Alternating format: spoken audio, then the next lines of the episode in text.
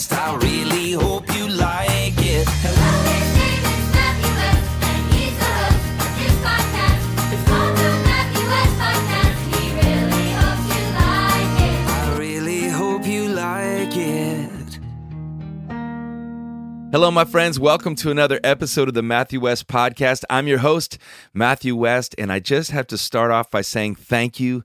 Thank you so much for all of your support, your encouragement, for subscribing to the podcast, for leaving a review, and for telling all your friends about it. Thanks to you, we haven't even gotten through two full months of the show, and we're over 100,000 downloads. So thank you guys so much for all the support. We did a thing. This show is real, and I'm super excited about every episode. Today's episode is going to be special, so get ready. But first, I have to acknowledge a significant day in our nation's history, a day that we just honored and remembered this past week. I'm talking, of course, about September 11th, 2001. I've been thinking a lot about the significance of 9 11 in the story of our nation. This podcast is all about the power of story. And one thing that we're going to uncover is that a lot of our stories will have broken chapters. 9 11 represents one of those broken chapters. I want to read to you something that I wrote and posted on social media this past week. 9 11, a tragedy we will never forget, a day we should never forget. Even though the towers fell, 9 11 stands as a reminder that hatred is a real and powerful force, but will not prevail. I remember in the days and weeks after the attack how our country came together, united in love for our great country and for our fellow man. That love and togetherness sent a loud message that love would indeed conquer hate. I'm praying for that kind of unity and healing once again in our nation. I'm so thankful for all the first responders, and my prayers are with all who lost a family member or a loved one on September 11th, 2001, 19 years ago.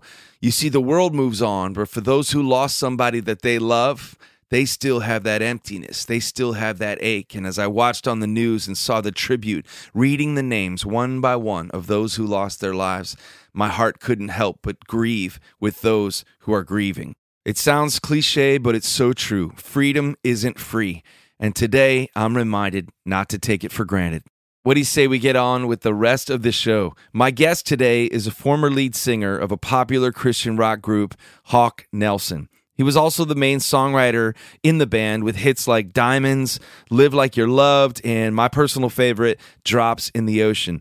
Originally from Canada, he called Nashville home for several years while he and the band toured all around the world, just like me, singing about Jesus. We shared many stages together, and they always put on an incredible show and sent out a positive message into the world. He has left Hawk Nelson and today is now a highly talented filmmaker and writer. In May of this past year, he announced in a letter posted on social media that this Christian singer no longer believes in God. Here's a brief excerpt from the letter he posted. After growing up in a Christian home, being a pastor's kid, playing and singing in a Christian band, and having the word Christian in front of most of the things in my life, I am now finding that I no longer believe in God. The last few words of that sentence were hard to write. I still find myself wanting to soften that statement by wording it differently or less specifically, but it wouldn't be as true. I was pretty taken back, pretty shocked about Jon's story because we have such similar backgrounds and because I know him from the music industry. I think the Christian music industry was pretty shaken by it as well. But beyond that, the media picked up on the story and it became a nationwide story in an effort to better understand Jon's journey, to figure out what led him to this place and where he's at now, and really just to have a chance to talk to my friend after he's made this huge decision in his life, I thought I want to have Jon as a guest on the podcast. Now, listen, there's a chance some of you might be tempted to be critical of Jon. Some of you will be tempted to be critical of me, thinking maybe I don't ask the right questions when it comes to apologetics. All I would just ask is that you listen with an open heart, that you say a prayer and say, Lord, what do you want to show me through this conversation? My prayer is that we'll all be challenged by this conversation, challenged to be able to say we know what we believe, to not settle for a surface level of faith, but to dare to believe that God can take us to deeper depths, that He is real, that He is alive, and that He calls us to be a bright light shining a light of hope for a world that's wondering if God is real. Without further ado, let's go to the story house with my friend, Jon Steingard. Do you love San Diego? I love it, dude. It's great. It would take a lot of zeros to get me out of this city. How many years was Nashville home? I was in Nashville for 10 years.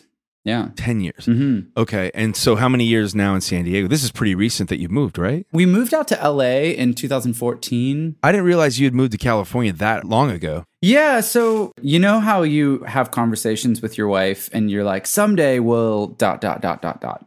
That was one of those conversations for us that we were like, you know, someday we'll move back to California and we'll be close to family because we didn't have any family in Nashville. And that was, I think, one of the reasons that we were waiting to have kids, you know? You were traveling all the time. So it's oh, like, Oh, yeah. I mean, you know how that is. Yeah. Same with me, even like we didn't start having children right away because Mm-hmm. I mean, just the dynamics of our life. Even if you have family nearby, it's like, congrats on the baby, honey. I got to go on tour. I'll see you in six weeks. Yeah. And that's just like a recipe for disaster and resentment. you know I mean? yeah. We were sort of aware of that. So we were married for 10 years before we had kids. And then when we finally did have kids, that coincided with me backing off from music and the band and stuff like that. Okay. But so for the final years of the band of Hawk Nelson, you were traveling from California while the other guys were in Nashville. Yeah, probably the last couple of years of times that we ran across each other, I was living in either LA or, or down here in San Diego. I know about like individual decisions for you, and we'll get into that. But Sure. like, as far as the band Hawk Nelson, was it already kind of being talked about as a band that you were maybe ready to kind of? Not sure how to say it, Matthew. Yeah, I mean, what, what do you say? Retire? I guess it's. I mean, you're so it's too young to say retire, but Right. Close the book kind of thing on that chapter. Yeah, I had started to feel that I wanted to explore life outside of music. Not that long after moving to California, honestly. You know how it is in Nashville, you're really plugged into this community, and it's very easy to live with this sort of idea that this world is all there is. Right.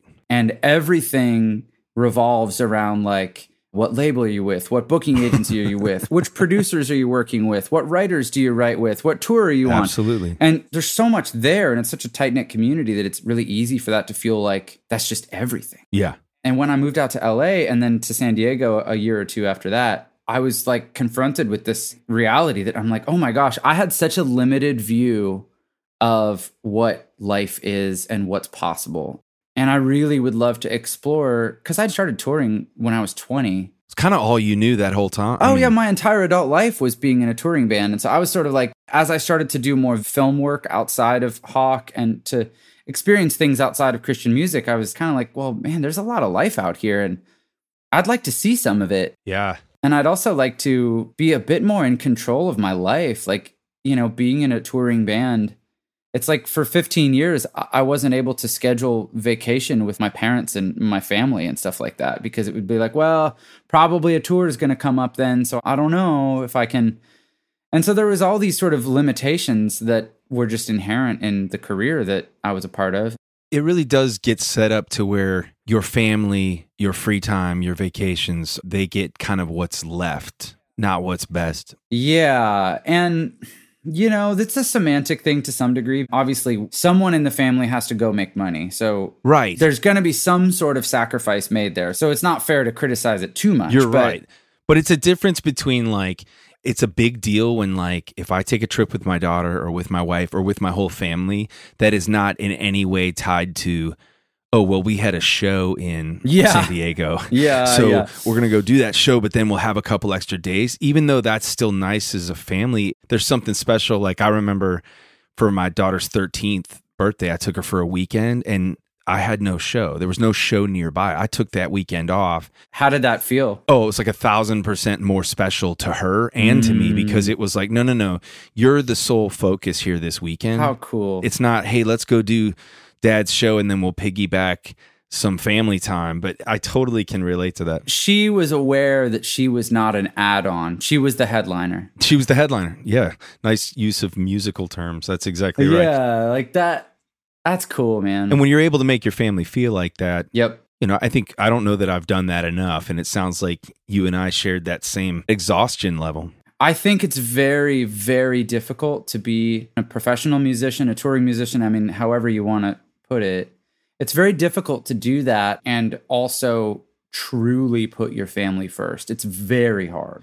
Yeah. And you're right about it being like any profession is going to have that There's going to be an element of it. Yeah. because you're doing like even your film work. hmm You're probably just as busy as you want to be and you do great work. You probably find even days there where it's like, okay, how do I still make my family the headliner? Because I'm Yeah. I'm doing what I love to do and I'm getting all these calls, right? Yeah, yeah. And as a solo artist, your experience of this might be slightly different than mine. Although exactly. you have a lot of people that depend on you, whether it's your band or your crew and stuff. So it's not entirely different than my experience, but my experience was very much that like I was a part of a group that all of our decisions affect each other. If one of us decides to go on vacation, it sort of affects everybody. It was this all consuming thing that I felt like I constantly had to make my family subservient to the needs of the band. And I got to a point where I was like, this is one of many reasons why I want to see what life is like outside of that. Yeah. So I sort of told the guys that at the beginning of 2017. And then I said, hey, I'm not like freaking out and quitting, Right. but I want to move in that direction. So how do we do that? And were they pretty receptive to that or were they like, what is happening? There was a range of responses. yeah. yeah, I mean, a couple of the guys were actually sort of in similar places to that mentally, somewhat. Not everybody was. So, with each individual member of the band, I sort of had to walk through it in a little bit of a different way. hmm But basically, we decided to finish the album we were working on, and then I agreed to continue to tour for two years. And then I said, so at the beginning of 2019, that's when there's going to be basically a full stop.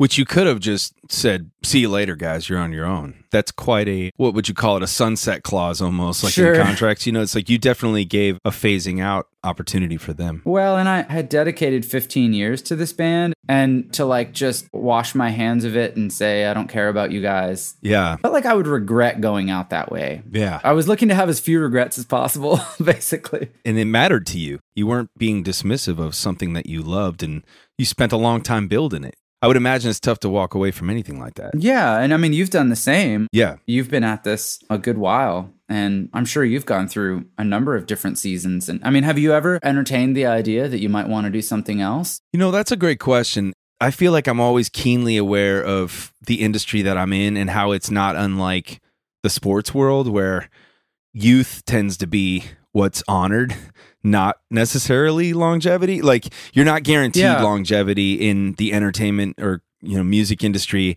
just like with athletes. The average NFL player's career is three years. That's crazy. I was hanging with the dude the other day who actually beat the average for NFL players, but like at 28, he's figuring out what's next for him. And I think what's really cool about the other skill sets that you've developed along the way, because I think sometimes in my career, you can tend to start feeling like, well, wait a minute. So whenever this season's done, whenever a radio station decides, yeah, we've played enough of that guy's song, or fans decide, ah, you know, it's time. They always say like a songwriter's the last one to know that he's out of a job.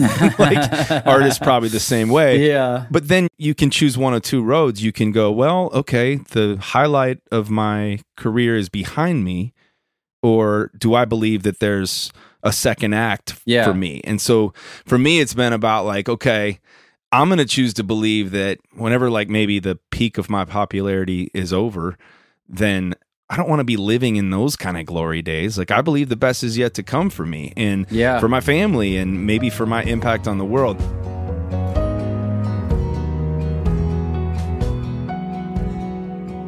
I would see these videos released by Hawk Nelson. They always seemed like they were like a step above the other stuff in the industry. Oh, thanks, man. I remember sending it like to my team going, "Who did this?" And they're like, "Jon did that. He's in the band." And I remember I think I tried to hire you once and you were like, "Dude, I'm too busy." I'm like, "Wow, okay. I see how it is." Okay. I have to clarify. That's why I set up this interview because I just wanted to say like, "Why were you too busy for me?" You wanted to talk about our beef? No, not at all. I just thought it was so cool because here you are, you're in a band, you're leading the band, but then you're also developing this totally incredible skill set of filmmaking. Unbelievable. video was something I just kind of got into because we had this song called Diamonds and we wanted a music video for it and we solicited treatments from directors and they were so bad, man. Really? Oh, yeah. I was like, okay, what if we just like do a performance video with some cool like double exposure stuff? I don't know how to do that, but I bet I could figure it out. Wow. And so I convinced the label to let me do it. And I said, I totally know what this sounds like. This sounds like the singer of the band just being like, hey guys, let me do it. Right. I was like, cut the budget way down. So you're taking not much of a risk and let me hire someone to help me that knows more than what I know. And so I did this Diamonds video. And looking back, it was like, you know, it was okay.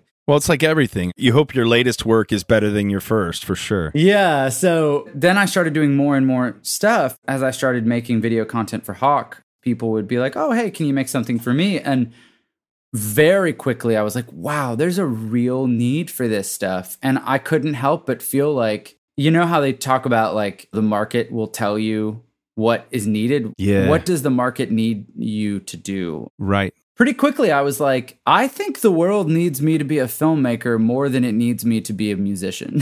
it seems that way. And so I started doing more and more video work. And you loved it. I did, yeah. it's not just, hey, the world needs toilet paper, so I'm going to make toilet paper, which, by the way, is the world still. the world does need toilet paper. That's a horrible analogy, especially comparing it to someone's art. Don't read into that. but it's sort of a fitting one. it's just as much of a passion project that also happens to fill what you saw as a need in the industry. Yeah.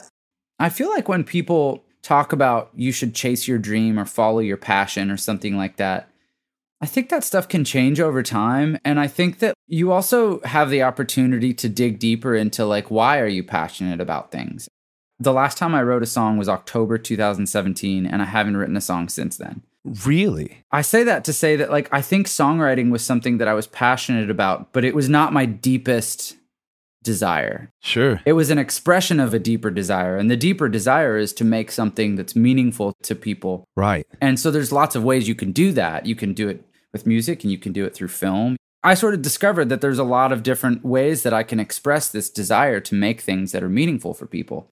And they're just as fulfilling to you as if you, as the days when you wrote a song. So it's not like you walked away from any type of creating art. It's almost like you exchanged one for the other and then found just as much fulfillment. Yeah, and even in Christian music, I always talk about Christian music as this blend between art and ministry and business. And all three of those elements are present for everybody, Yes. but everyone sort of blends them differently. And so you'll see some artists that are like heavy on the business. Interesting. You know, some artists are heavy on the art, like a John Mark McMillan is heavy on the art, right? Yes. And then some artists are heavy on the ministry, where you can tell, like, it's not that they don't care about the music, but the ministry is what they are passionate about, right? Yep, absolutely. That's a really good description of it.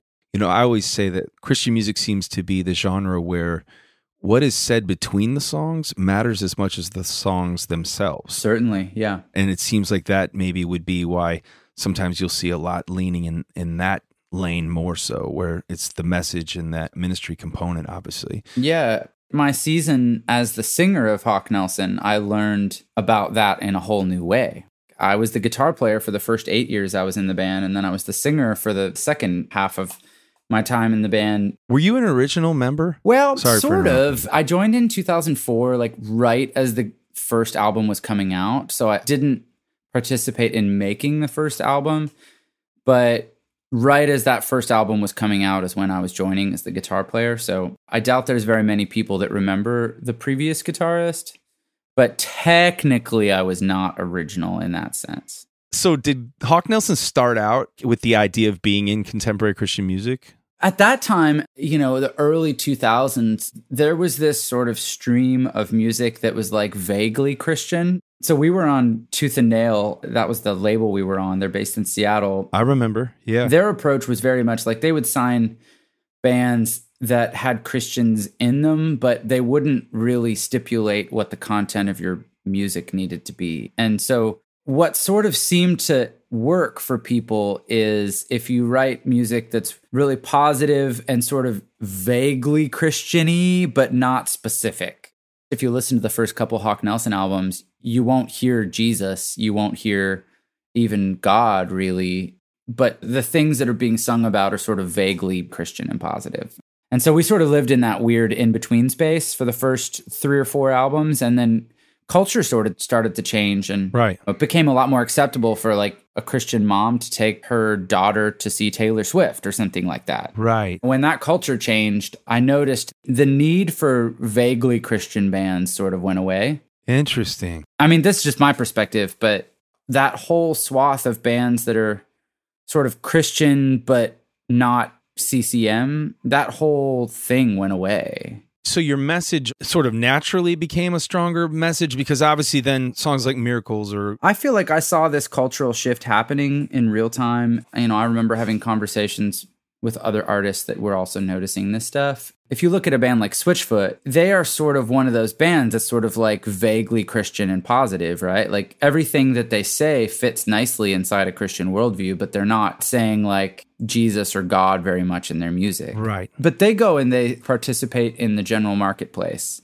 Yes. And so it seems like bands like Switchfoot, Colony House, you know, bands like that that are believers, if they don't want to be explicitly CCM, they sort of have to just go out and participate in the general market now, which I actually think is good. Right. Like Needtobreathe would be another example, I would think. Yeah, and that's a great example. Yeah. So I sort of saw that happening, and my feeling was that Hawk Nelson wasn't the kind of band that would flourish in that environment. It felt like the best direction for us to go was to embrace Christian music fully, or I guess more fully than we had. And so when I sort of became the main songwriter in the band, I pushed us very much in that direction. You were the main songwriter in the band, right? Yeah, for the three albums that I was the singer. Yeah. Gotcha. So like uh Drops in the Ocean, Yeah. which you specifically mentioned that song like in the letter you wrote. Mm-hmm. That song, I mean, I remember when they came out like such an anthem. It was such a huge chorus anyways. So you almost describe it like you saw what was taking place in the marketplace and what were the three categories you put on Oh the yeah, business and ministry and art. So that description almost seemed more what would you say business then? yeah, I think so. Did it feel like that at the time or would you recognize it for that? Because obviously you still had a desire to put out a positive message in the world, but Certainly, yeah. is that the category you'd put that in, those decisions? yeah, I think that we liked being a band. We liked playing music and we liked being a part of people's redemptive stories. Like when we meet people at shows and we hear hear how a song that we had written or put out when we hear how that's impacted someone's life in a positive way. If you can have a career doing things that help people in any way, that's pretty cool. And so we really liked that. And our perspective and my perspective still is if you can make business decisions that allow your job to be more fruitful and more successful and also help more people, then how is that bad? and so Right. and so I guess from a certain point of view, you could say that me seeing those cultural changes and wanting the band to be more explicit about matters of faith, I guess you could look at that in a cynical way and feel like we were being insincere. But I look at it in that we were looking to bring deeper meaning into how we spent our time. And one of the things that Jeff Moseley, who is the owner of Fair Trade, the label that we were on during Yeah. that time, one of the things he says is that when people buy your music, it means you're serving them well. Yeah, absolutely. One thing you just said too about seeing the hope it was bringing to people or the connection that your songs were making. I've written different types of songs throughout my career. Say I'd write a country song for an artist and it's like good old summertime song or whatever. Yep. I've never had somebody tell me, man, that song about putting your toes in the sand just really made a huge impact in my life. You know what I mean? Yep. Now, the, you know, people turn to music for all different reasons at different times. Mm-hmm. It's a love song to walk down the aisle to at your wedding. It's a new beginning song to celebrate your graduation. It's the party song for the summer barbecue. But I've always felt like when somebody shared with me, man, that song really I always felt weird when people like that song like helped me. It's like, well, I don't know that it was that song that helped you, but Something helped you, and that song was a part of that journey for them. and once like for me, when I got a taste of that type of like Yeah, it's there's nothing like it. yeah, it just kind of ruined me from ordinary. Like I didn't feel like I could go back and write a song about nothing. Right. I mean, once you've had forgiveness or do something or emotions or like okay, now you're just flattering me. Now you know my catalog. Oh come on! That's How could I not know your catalog? Well, how many shows have we done together? It's impossible for me to not know some of these songs, Matthew. Likewise, but once you've had that kind of connection, it just feels like okay, there's something meaningful taken. And I mean, deep down, we want to be part of something meaningful, anyways. Dude, that is it, dude. What you just said. Deep down, we want to be a part of something meaningful. Don't we crave that? That is inherently, self evidently true. Hmm. All right, my friends, it's time for me to make a truth be told confession. Truth be told, I'm super disciplined when it comes to my daily exercise routine. You might not know that about me, but my friend who's a trainer always reminds me that it can't just be about exercising routinely. I have to have a healthy diet as well. And that is where I constantly fall short. I used to think that eating better meant hours of recipe research, multiple trips to the grocery store, monotonous meal prep. No, thank you. But then I met Freshly. Freshly understands that food needs to be delicious, healthy, and simple.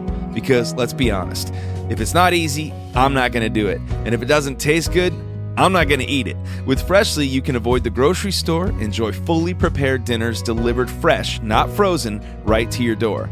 Put your feet up, relax. Freshly's chefs and nutritionists have done all the hard work. All you have to do is heat for three minutes and then dinner is done. In my case, today, lunch was done. I just had an epic serving of chicken parm. Chicken parm, you taste so good. Oh, so good. Imagine better for you golden oven fried chicken, creamy springtime risotto, one of my favorites, and fall apart tender beef brisket. That's just a few of the 30 plus health conscious options to choose from. So join almost one and a half million satisfied customers like me and skip the shopping, prepping, cooking, and cleanup.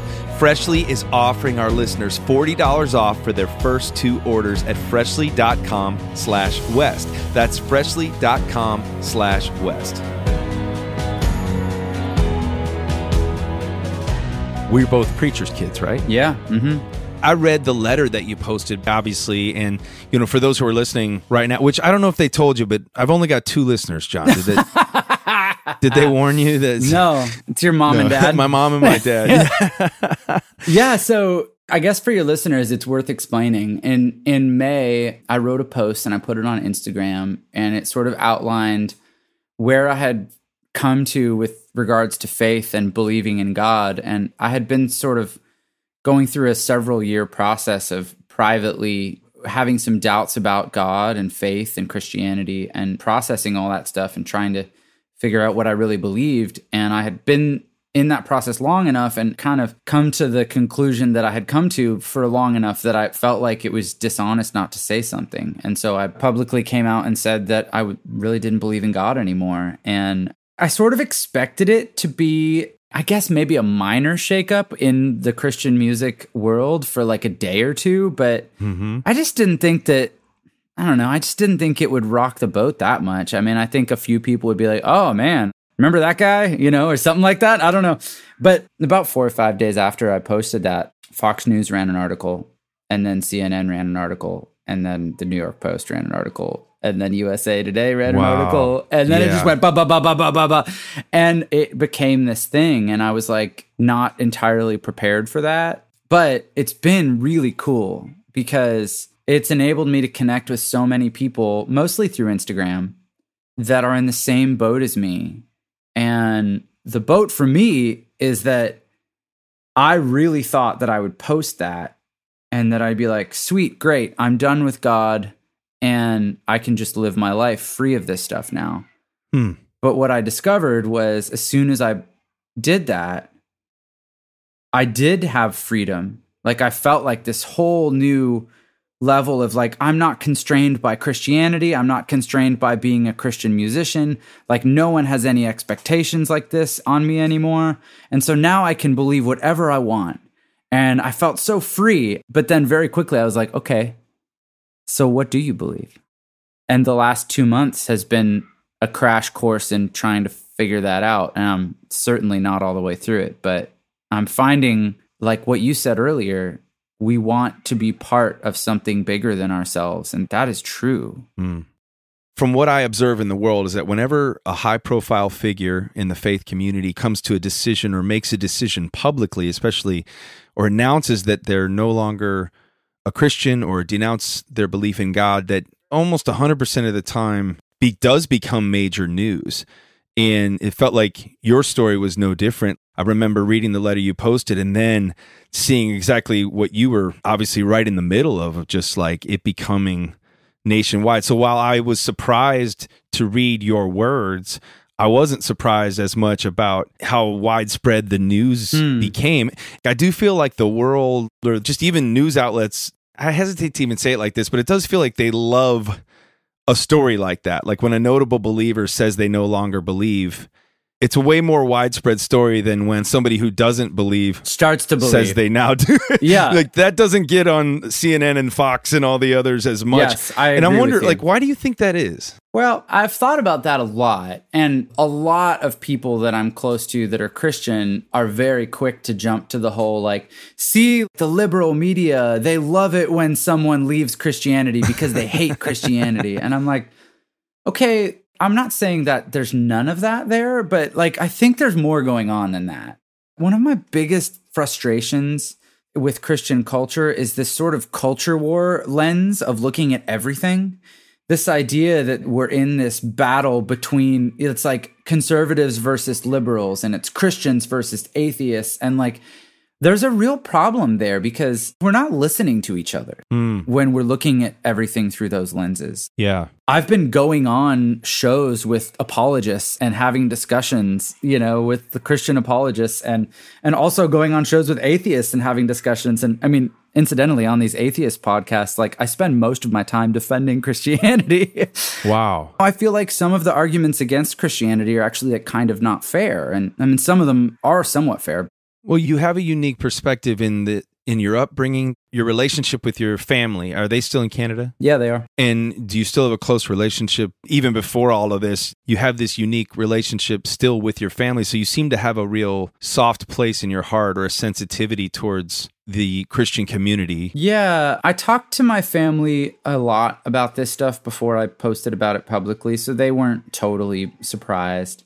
But, you know, I think it became real on a whole new level when I went public. And my dad has used like Hawk Nelson music videos in his sermons. Like, my dad's a pastor, you know, like we talked about. And, Sure. you know, he'll speak and he'll find some really obscure way of making one of our songs relevant to his message, even if I'm like, yeah, that's a stretch, dad He's just proud of his son. yeah, he's just so proud of his son, right? And so, like, the poor guy, he's been proud of his son being this Christian musician and songwriter. And then I go and post that I don't believe in God anymore. Hmm. But I do think relationally, while it has been a challenge with my family and also with my wife's family, it actually has brought a whole new level of closeness because I- feel like there's things that were unsaid before that are not unsaid anymore. And we can actually work through them and look each other in the eye and know each other more deeply. And that is good.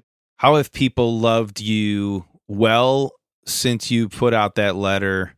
And how have people responded in a way where you're like, well, that's hateful, or that's, you know, Yeah. it sounds like your parents have loved you well through this Yeah. while acknowledging that they're still maybe hurt from it or, or not sure how to respond.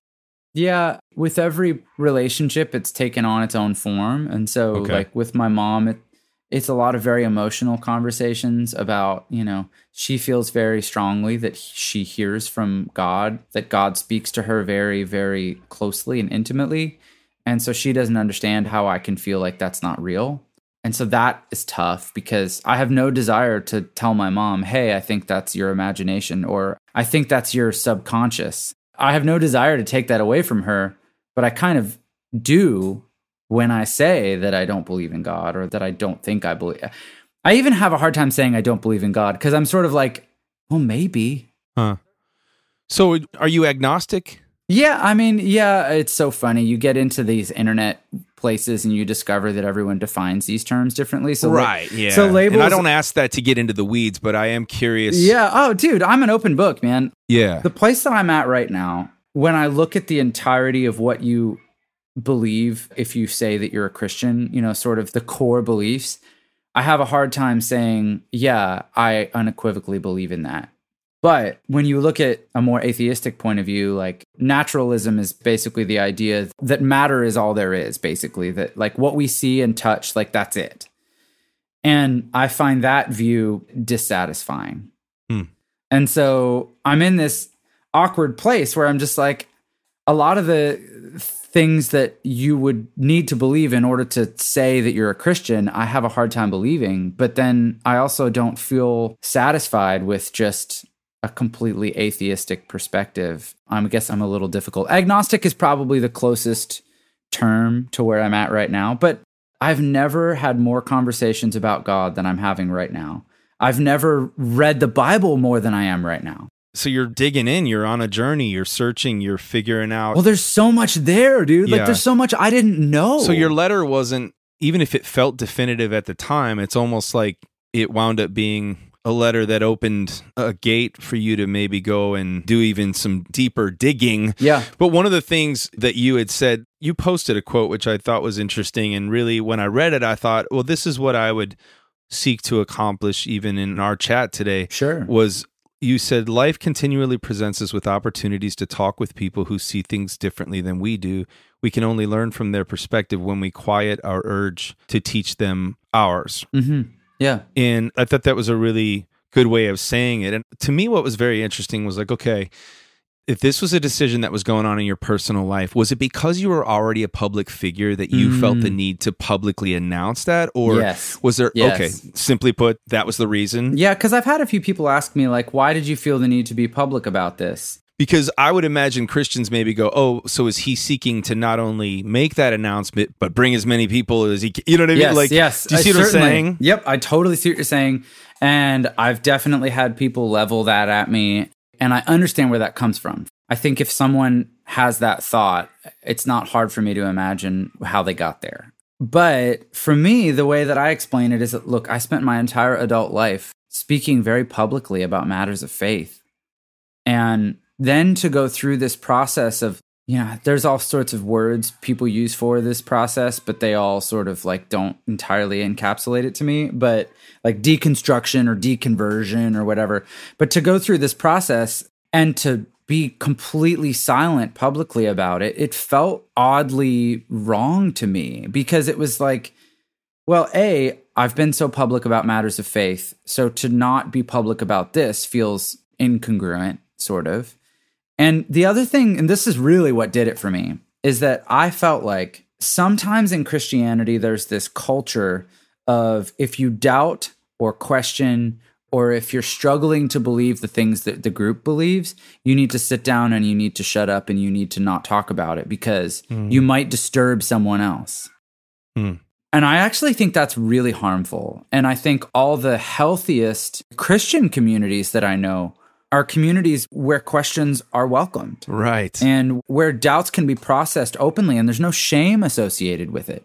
And so I feel like if I hadn't spoken publicly, I would have been participating in a culture of shame. Hmm. I didn't want to do that. And I had to also trust one of my favorite quotes of all time is from a NASA astronaut named Gene Cernan. And he said, The truth needs no defense. Hmm. And I feel that way about God. I'm like, okay, God, if you're there, if you are who I was taught that you are, I mean, who knows? I mean, if you're there, you can be whatever you want to be and do whatever you want to do. You don't need my approval. But like, if you want us as human beings to believe in you, then you're strong enough to withstand our questions because if you are there, you've set reality up and life up in such a way that it's not definitive. It's not empirically provable that God's even there. So if he is there, then he wanted it to be that way and he has to be able to handle our questions. even the way you just described that i'm just this is just out of curiosity mm-hmm. but like do you ever find yourself like for lack of a better term like accidentally talking to god or or like not accidentally but like I know exactly what you mean. do you know what i mean like i'm just wondering Yes. like even even with the way you phrased that statement it was like okay god Yep. in a way you were sort of hypothetically like talking to god if he's there I still do. you still do yeah, I still pray. what is that like I don't what know what that is, man. you still pray Yeah, I mean, kind of. When I pray now, it sounds something like, God, I don't know if you're there. If you're not there, then what I'm doing right now isn't harming anything. But if you are there, then if you can hear what I'm doing right now and talking to you, can you show up in my life? So that's what you're asking for is like not a sign, make yourself real to me. I don't even know if a sign is that meaningful to me. I was raised in a very charismatic sort of expression of Christianity where your relationship with God, your relationship with Jesus is the most important thing. me too. That's exactly me too. The thing I struggle with in that is if you're having a relationship with someone who you can't see, can't hear, can't touch, it's very difficult to ascertain the difference between a real relationship with God and you sort of having conversations with your own subconscious. Your own mind. Yeah. Yeah. it's very difficult to figure out. Like, for all of you out there listening to this, probably most of you have not audibly heard from God.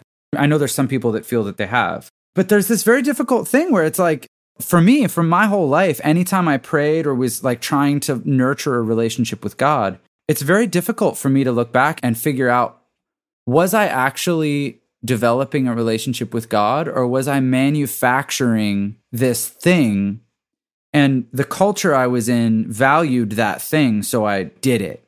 The culture of your pastor's kid upbringing and being in the Christian industry musically. Yeah, and sort of like if you're in a culture where where a relationship with God a relationship with Jesus is the most important thing, it's sort of this nebulous thing like you feel pressure to sort of conjure up this relationship and then, you know, you go to church and you participate in what can only be described as like a ritual or a game, right? Like you hmm. go and we've got worship, which is we've got music.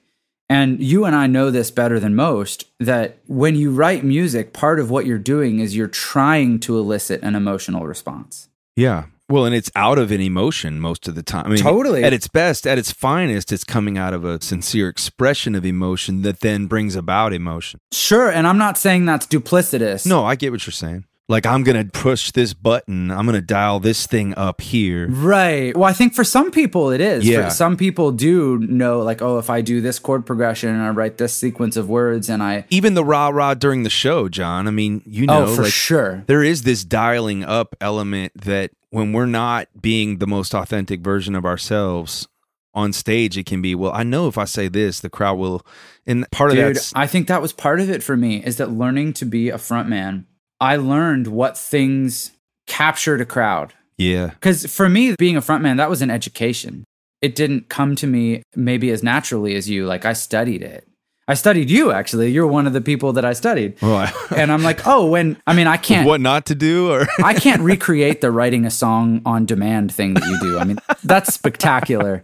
I oh, mean, gee. that's not something that anyone can just replicate. the skill of improvising horrible songs to make a crowd laugh. No, That's it's a- brilliant, that's dude. funny. But with regards to church, it's like I'm aware of these things that you can do to sort of create an experience. Mm-hmm. My awareness of the fact that people can do certain things to create these experiences makes me distrust the experience. interesting.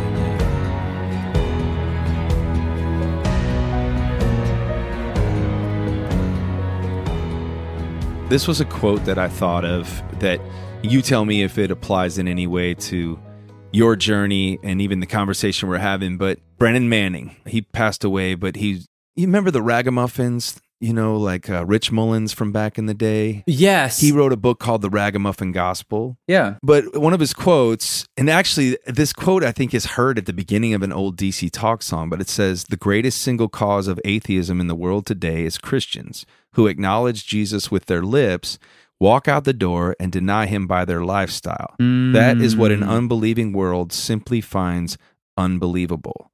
Dude, that speaks to the core of what I've been feeling the last two months. Okay. Oh, it's such a. I, I didn't know that quote, and that is so good. I feel like I have been living in a place that's sort of the reverse of that.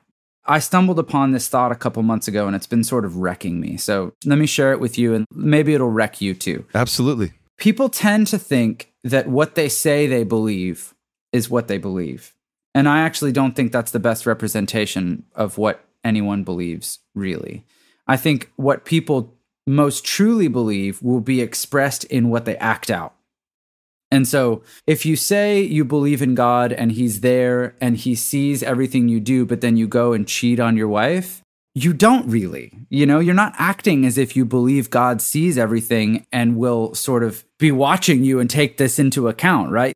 It's almost like if you go and do something quote unquote sinful, we can talk about the word sin, that's a trigger word, but it's almost like when you sin or when you do something that you know is wrong on some level, you're actually in that act, you're denying God Hmm. because you're saying, I'm in this moment choosing to act as if God doesn't exist. And you would engage in those things if you had some thought that, like, you know, on some level, I kind of don't think he's there. And so I'm just going to go ahead and do this. And that may not be a conscious thought, but I think it's in there somewhere anytime we do something that we know is wrong. And I'm sort of living in this opposite place where, like, I have publicly said I don't believe in God.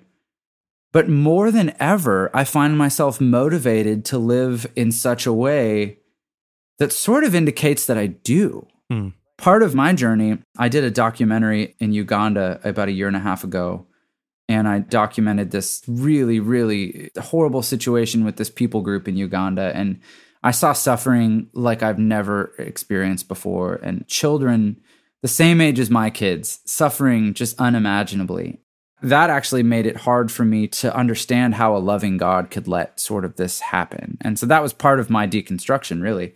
But I've been so motivated the last year or so to be like, I want to be involved in more practical, alleviating the suffering of people. And I noticed that that is deeply fulfilling. And so I'm wondering, why am I motivated to alleviate the suffering of others? Why is that?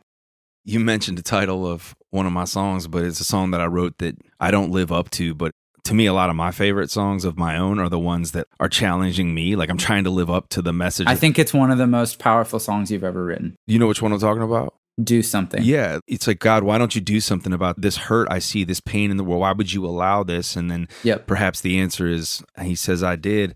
I created you. And to see that motivation, it's how do we respond when we see the injustices of the world? And Yeah. there's a whole lot of people who've walked away from the church because somebody hurt me in the church, Yes. or I saw people not living out what they said they believed. And then to me, obviously, I am a believer in the Bible and I believe it's God's instruction manual for my life. That's not just what I say I believe, it really is Mhm. my firm belief. But I identify so much with what Paul would write, where you know how he, he describes the walking contradiction that he is and that Mhm. we all can tend to be where he talks about he's like i don't understand I do what I don't Yeah. want to do, and I don't do what I do want to do. Yeah. Exactly. It's like a Mhm. tongue twister, but there's so much like that I identify in that. And yet, Paul, who was the first one to call himself the chief of sinners, was still the one acknowledging that without God, he would be a mess. You know, he's the guy Yeah. with the thorn in his flesh. He was the guy that I just loved how he always led with how flawed he was, Mhm. but he was still coming to this acknowledgement of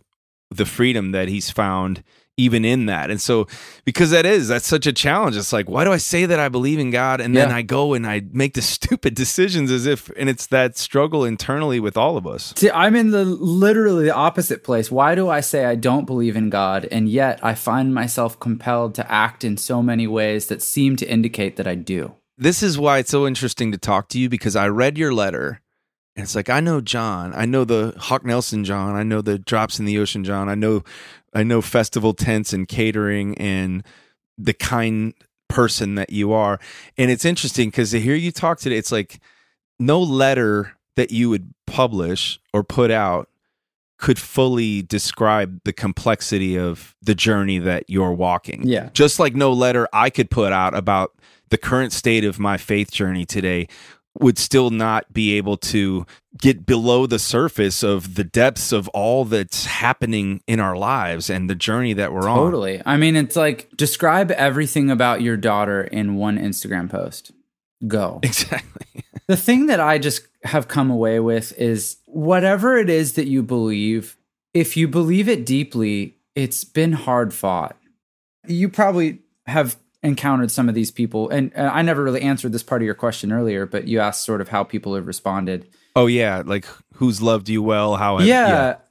So on the Christian side of things, people who have a faith that has been hard fought have been very kind to me. And what I mean by that is some people they walk out of faith that has some bruises.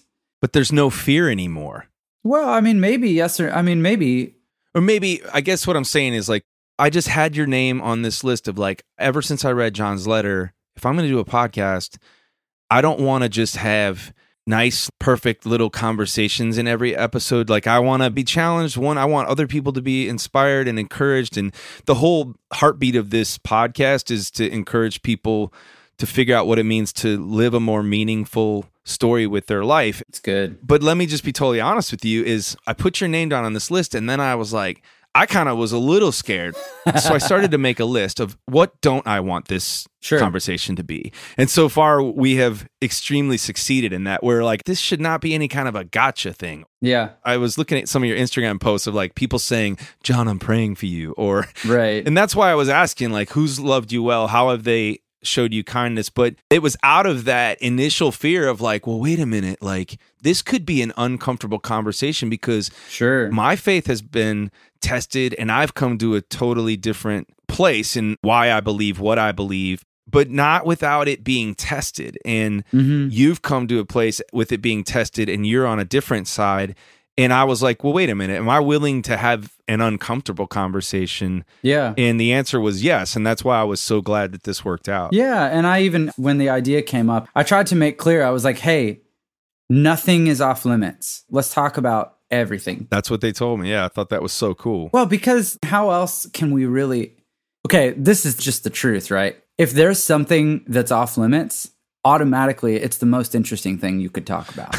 the best That's what makes comedians their best, right? right. The best way to get your kids interested in something is to tell them that they can't do it. that is the truth. I have a three year old and a two year old, and the best way to get them interested in a particular toy is to take it away.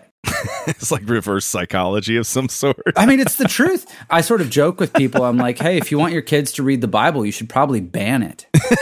Just tell them that you can read anything except the Bible. Yeah. And they'll want to read the Bible more than anything. so, I mean, I feel like these conversations are best when we can go to any of the places that might be uncomfortable. Honestly, this conversation has not been all that uncomfortable, really. No.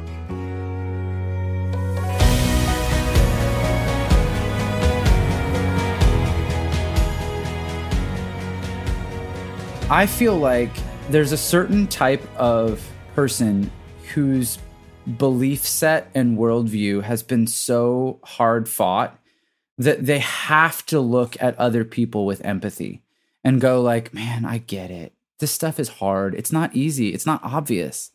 And those people, those types of people have been very very kind to me. And yes, there are the other kind where, you know, I've had plenty of people say like on Twitter, I think recently I had an exchange where I someone said, you know, don't you think that if God was real and he really wanted us to believe in him, that he would just make his existence obvious and he would just appear and talk to us? I wrote back and I said, I think about that all the time because I do. And then someone wrote back and was like, he did do that. It's called the Bible. And I'm like, okay, we're probably not going to have a meaningful conversation with with this person. Because it's going to go, yeah. Well, yeah. because it's like anyone who thinks that this stuff is like really easy and obvious and just plain as day hasn't thought about it deeply. They've just accepted it on a surface level.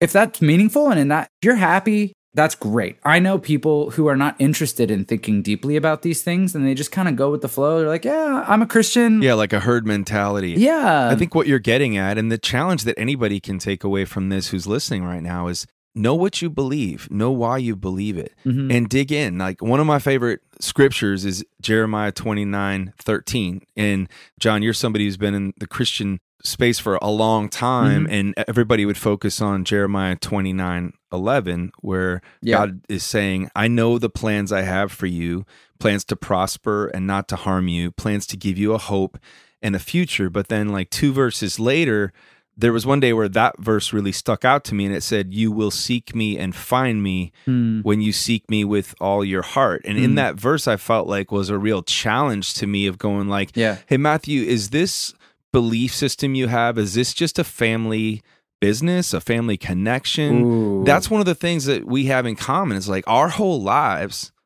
up until recently for you, right? Mhm. Preacher's kid, growing up in church, Yeah. family business, Professional Christian. professional. Dude, I literally wrote a chapter in my last book about being a professional Mm. Christian, somebody who has lived out their personal faith in a public spotlight. Yeah. And then growing up and then joining your band and you and me going around the country, we're on stages and you're living out what's a personal faith in a public way. And then, like what we talked about earlier, learning how to get good at that Yeah.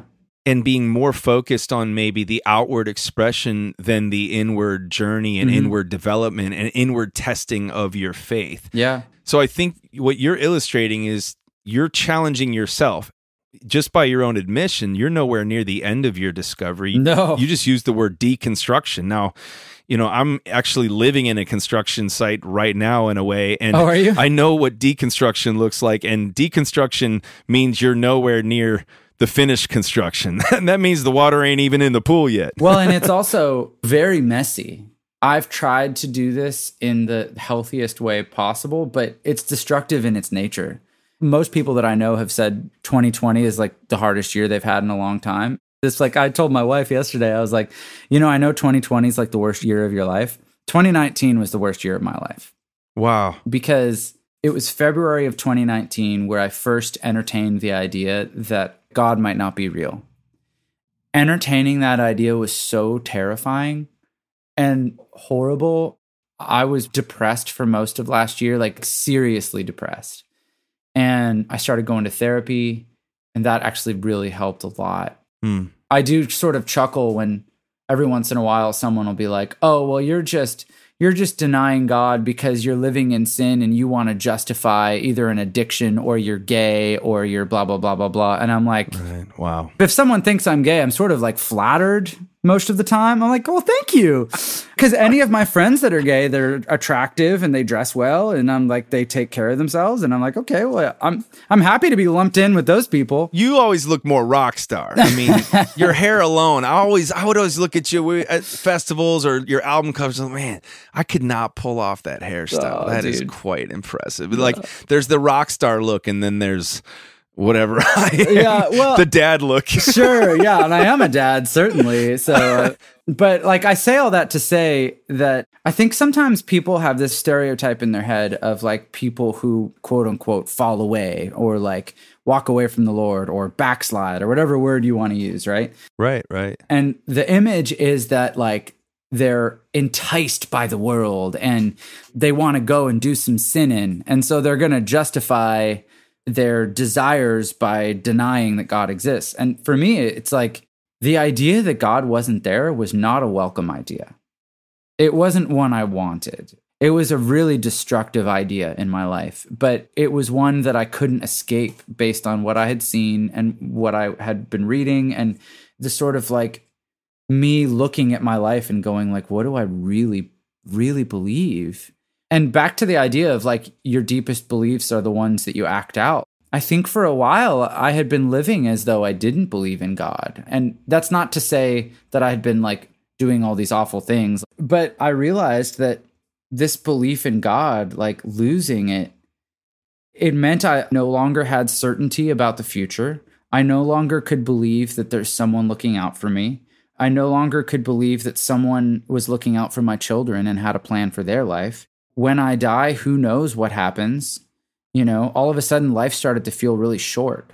Now, see, all of those things you just said, when you talked about depression of 2019, those things you just listed, that would be depressing for me. Well, that's where I was all of 2019. Yeah. I was hit with all of those things. And that was why I started going to therapy. Mm, I was basically in this very nihilistic place of if God is not real, nothing means anything. That wasn't a welcome, fun place to be. It was really horrifying. And Yeah. it took me a long time to sort of work my way out.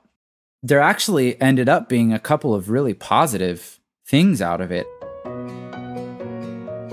It's been such a good conversation that I've had with Jon Steingard that it really couldn't be contained in just one episode. And that's why tomorrow I'm going to be bringing you the final portion of my talk with Jon in a special bonus episode. So we're going to close out today's episode with songs from the Story House. But first, It's always a good day on the Matthew West podcast when my better half, my best friend, Mrs. Emily West, chooses to join me. Thanks for showing up. Happy to be here. I wanted you here for a very specific reason. The heartbeat of this podcast is that every listener would leave every episode inspired, encouraged, and challenged to go out and live the most meaningful story with the one life that they get.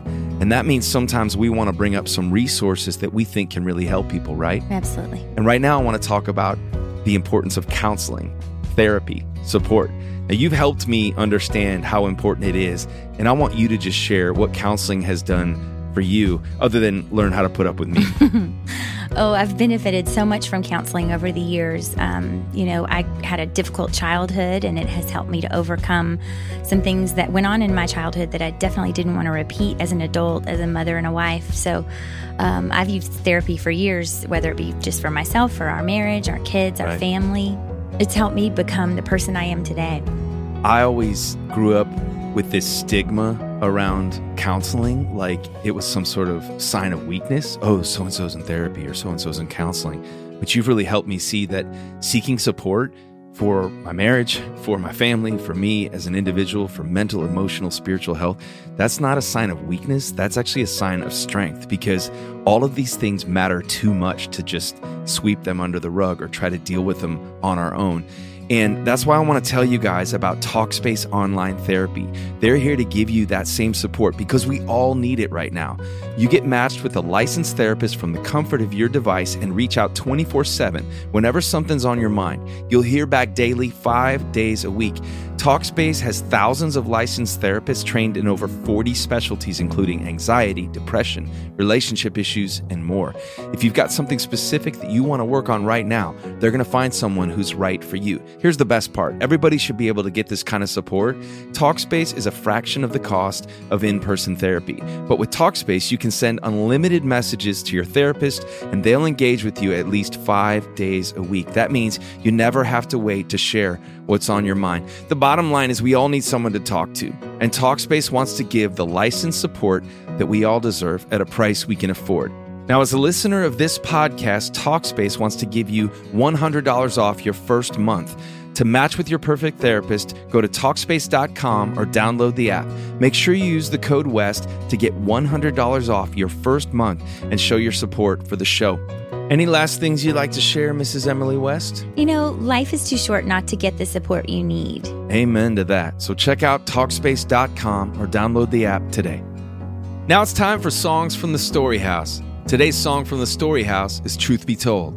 I say I'm fine, yeah, I'm fine, oh, I'm fine, hey, I'm fine, but I'm not.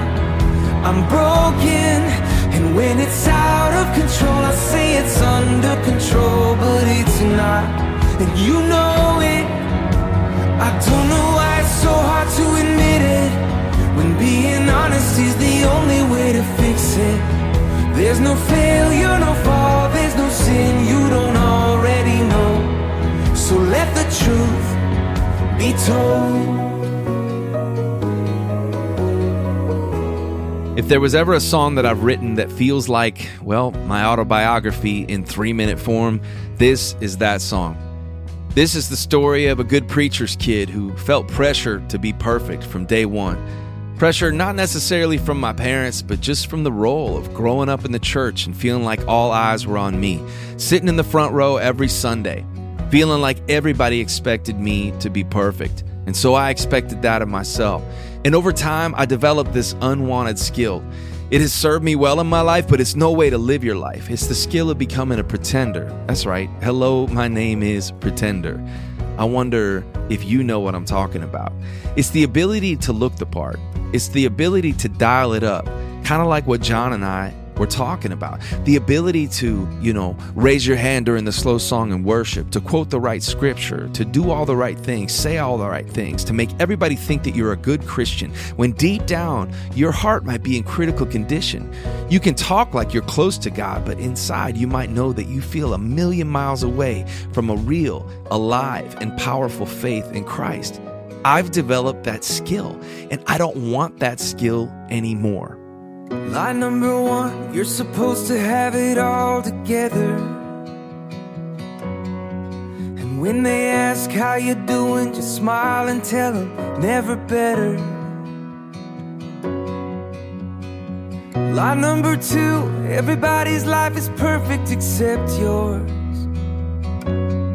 So keep your messes and your wounds and your secrets safe with you behind closed doors. Truth be told, the truth is rarely told. Let me tell you who loves it when we become pretenders, when we become a less than authentic version of ourselves. Satan loves that. Why? Because a pretender has never changed the world. It's always a real thing. It's real things like Paul. Paul, who didn't hide the fact that he had made some messes in his life. Instead, he would proudly boast, saying, I'm the chief of sinners. I'm the worst. But let me tell you about a perfect God. And that's what it's about. Hey, I'm far from perfect. Now, let me tell you about a perfect God who's done a miracle in my life, and he can do a miracle in your life too. I wrote this song because now more than ever, I see it in my own life. I see it even in my daughter's lives, and everywhere I go, we're all facing a pressure, a pressure to be perfect. It may come from the church, it may come from an upbringing like I had. It certainly comes from social media right now. This ability that we have to focus on a highlight reel, to put our best foot forward always, to edit photos of ourselves, to make sure that nobody ever sees the not so put together version of ourselves. Mark Zuckerberg, the founder of Facebook, described how people use Facebook like this. He said people are building an image and an identity for themselves, which in a sense is their own brand. You hear that? We're all in the marketing business, basically. We're pushing our brand, and the temptation to make our brand shine like a diamond makes fessing up about our flaws less and less of an option. We become the creators of this less than authentic public persona, and it can get to the point where even the good things we do are driven by the wrong motivations. I'm talking to myself right now. We have to ask ourselves, though, probing questions like this Am I reading my Bible because I want to grow in my faith and get closer to the heart of God? Or am I doing it so I can find a scripture to scribble in my journal and take an artsy picture to post online to present the appearance of someone who's close to the heart of God? Confession, I've done that. How about you? You know who else lived this way, this inauthentic pretender way? The Pharisees. And Jesus spoke up. He didn't let them go on their way. He spoke right to the artificial shine of the Pharisees' perfect perception and called out their heart's true condition. This is what he warned them in Matthew 6. Watch out. Don't do your good deeds publicly to be admired by others, for you will lose the reward from your Father in heaven. You see, the Pharisees were missing the point and they were on the verge of missing the reward. And while Jesus' words for them might have been harsh, Jesus, the only perfect one who ever lived, was freeing them from the pressure to be perfect. And he's doing the same with us. I believe he wants you and me to feel free as well. Paul knew what that freedom was all about. It was only freedom that would allow him to write words like this. In 2 Corinthians 12 9, he said, I will boast all the more gladly about my weaknesses so that Christ's power may rest on me. He goes on in 1 Timothy and he says, I was shown mercy so that in me, the worst of sinners, Christ Jesus might display his immense patience as an example for those who would believe in him and receive eternal life. That's what real looks like. That's what authentic is. Not leading with your perfect perception, but being real with the flaws. When we're willing to be the real, authentic, flawed diamonds we were created to be, God's power and patience go on display for others. And that's far more beautiful and cherished than living some less than authentic life of a pretender. This is an awesome quote by Brennan Manning. I'm, I'm, quoting Brennan Manning twice in one episode, but there's a reason for it. This is what he wrote To live by grace means to acknowledge my whole life story, the light side and the dark. In admitting my shadow side, I learn who I am and what God's grace means. See, by grace, Paul was set free from any pressure to hide or deny his imperfections. In fact, he was actually empowered by his imperfections. Did you hear that? He was empowered by his imperfections. The enemy doesn't want us to believe that there's power to be discovered in our imperfections, and that's why we get so tempted to hide them away. But we get empowered by our imperfections to speak more boldly about what God has done in our lives. By acknowledging our dark side, just like Paul had, we are opening up the door for God to use every part of our story. Now that's freedom. when you realize that God doesn't want to just use the good parts of your story, He wants to use every part. I was thinking about how often I try to decide for God which parts of my story I'll allow Him to use, right? I build my highlight reel, then I offer up all of my good stuff, and I say, Here you go, God, use me. But what if all the while God is looking back at me and you when we say that? And what if He says this in response? I know about your good stuff, my child. I'm the one who gave it to you. Now hand over all the rest. Give me your strongest temptation, your Achilles heel. Give me your shadow side that you're afraid to show. Give me the worst parts of your life, the roughest corners of your character. Dare to believe that I see it all and I love you still. Dare to believe that I can shine brighter through a real sinner than through a perfect pretender. I hope when you hear this song that it challenges you to do the same exact thing writing the song has challenged me to do to choose the more difficult path, to be one of the few brave souls who dares to be the truest, most rough around the edges, far from perfect, authentic version of ourselves. Grace's strong arms have lifted the pressure of perfection off of our shoulders now. And Jesus is saying, You're free now. You're free to tell the whole story. The last thing a lost and hurting world needs to see is a church full of people pretending that they've got it all together. That's not going to reach a hurting world. What is going to reach a hurting world is somebody who's willing to step into the light with the good, the bad, and the broken of their story and say, Hey, I'm far from perfect, but let me tell you about a perfect God who can change your life. You're free. Tell the whole story. Let the truth be told.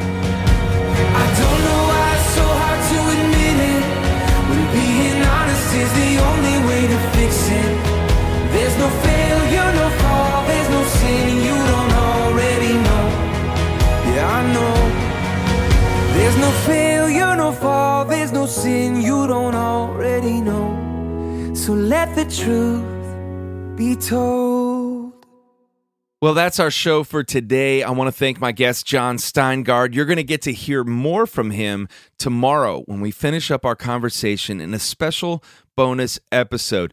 Now, there's an important question that I ask him, one that I said I would ask every single guest, and that is a question about a blue couch story.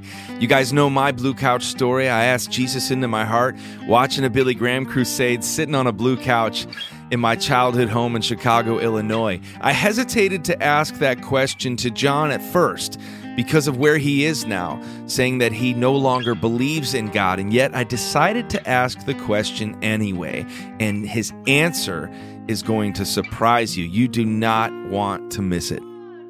Also, you might notice something very important missing from today's episode, and that is our segment called Dad Vice. And that's because we've moved Dad Vice to the end of tomorrow's bonus episode. And we did that for a very specific reason.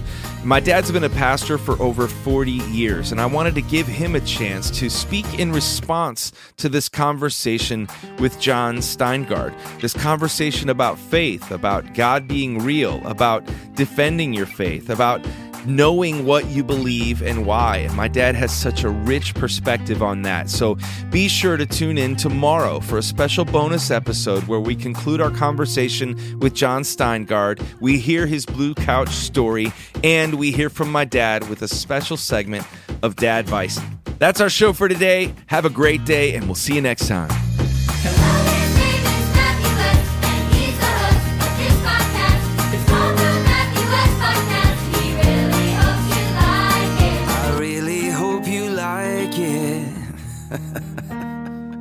But seriously, I, I, I do.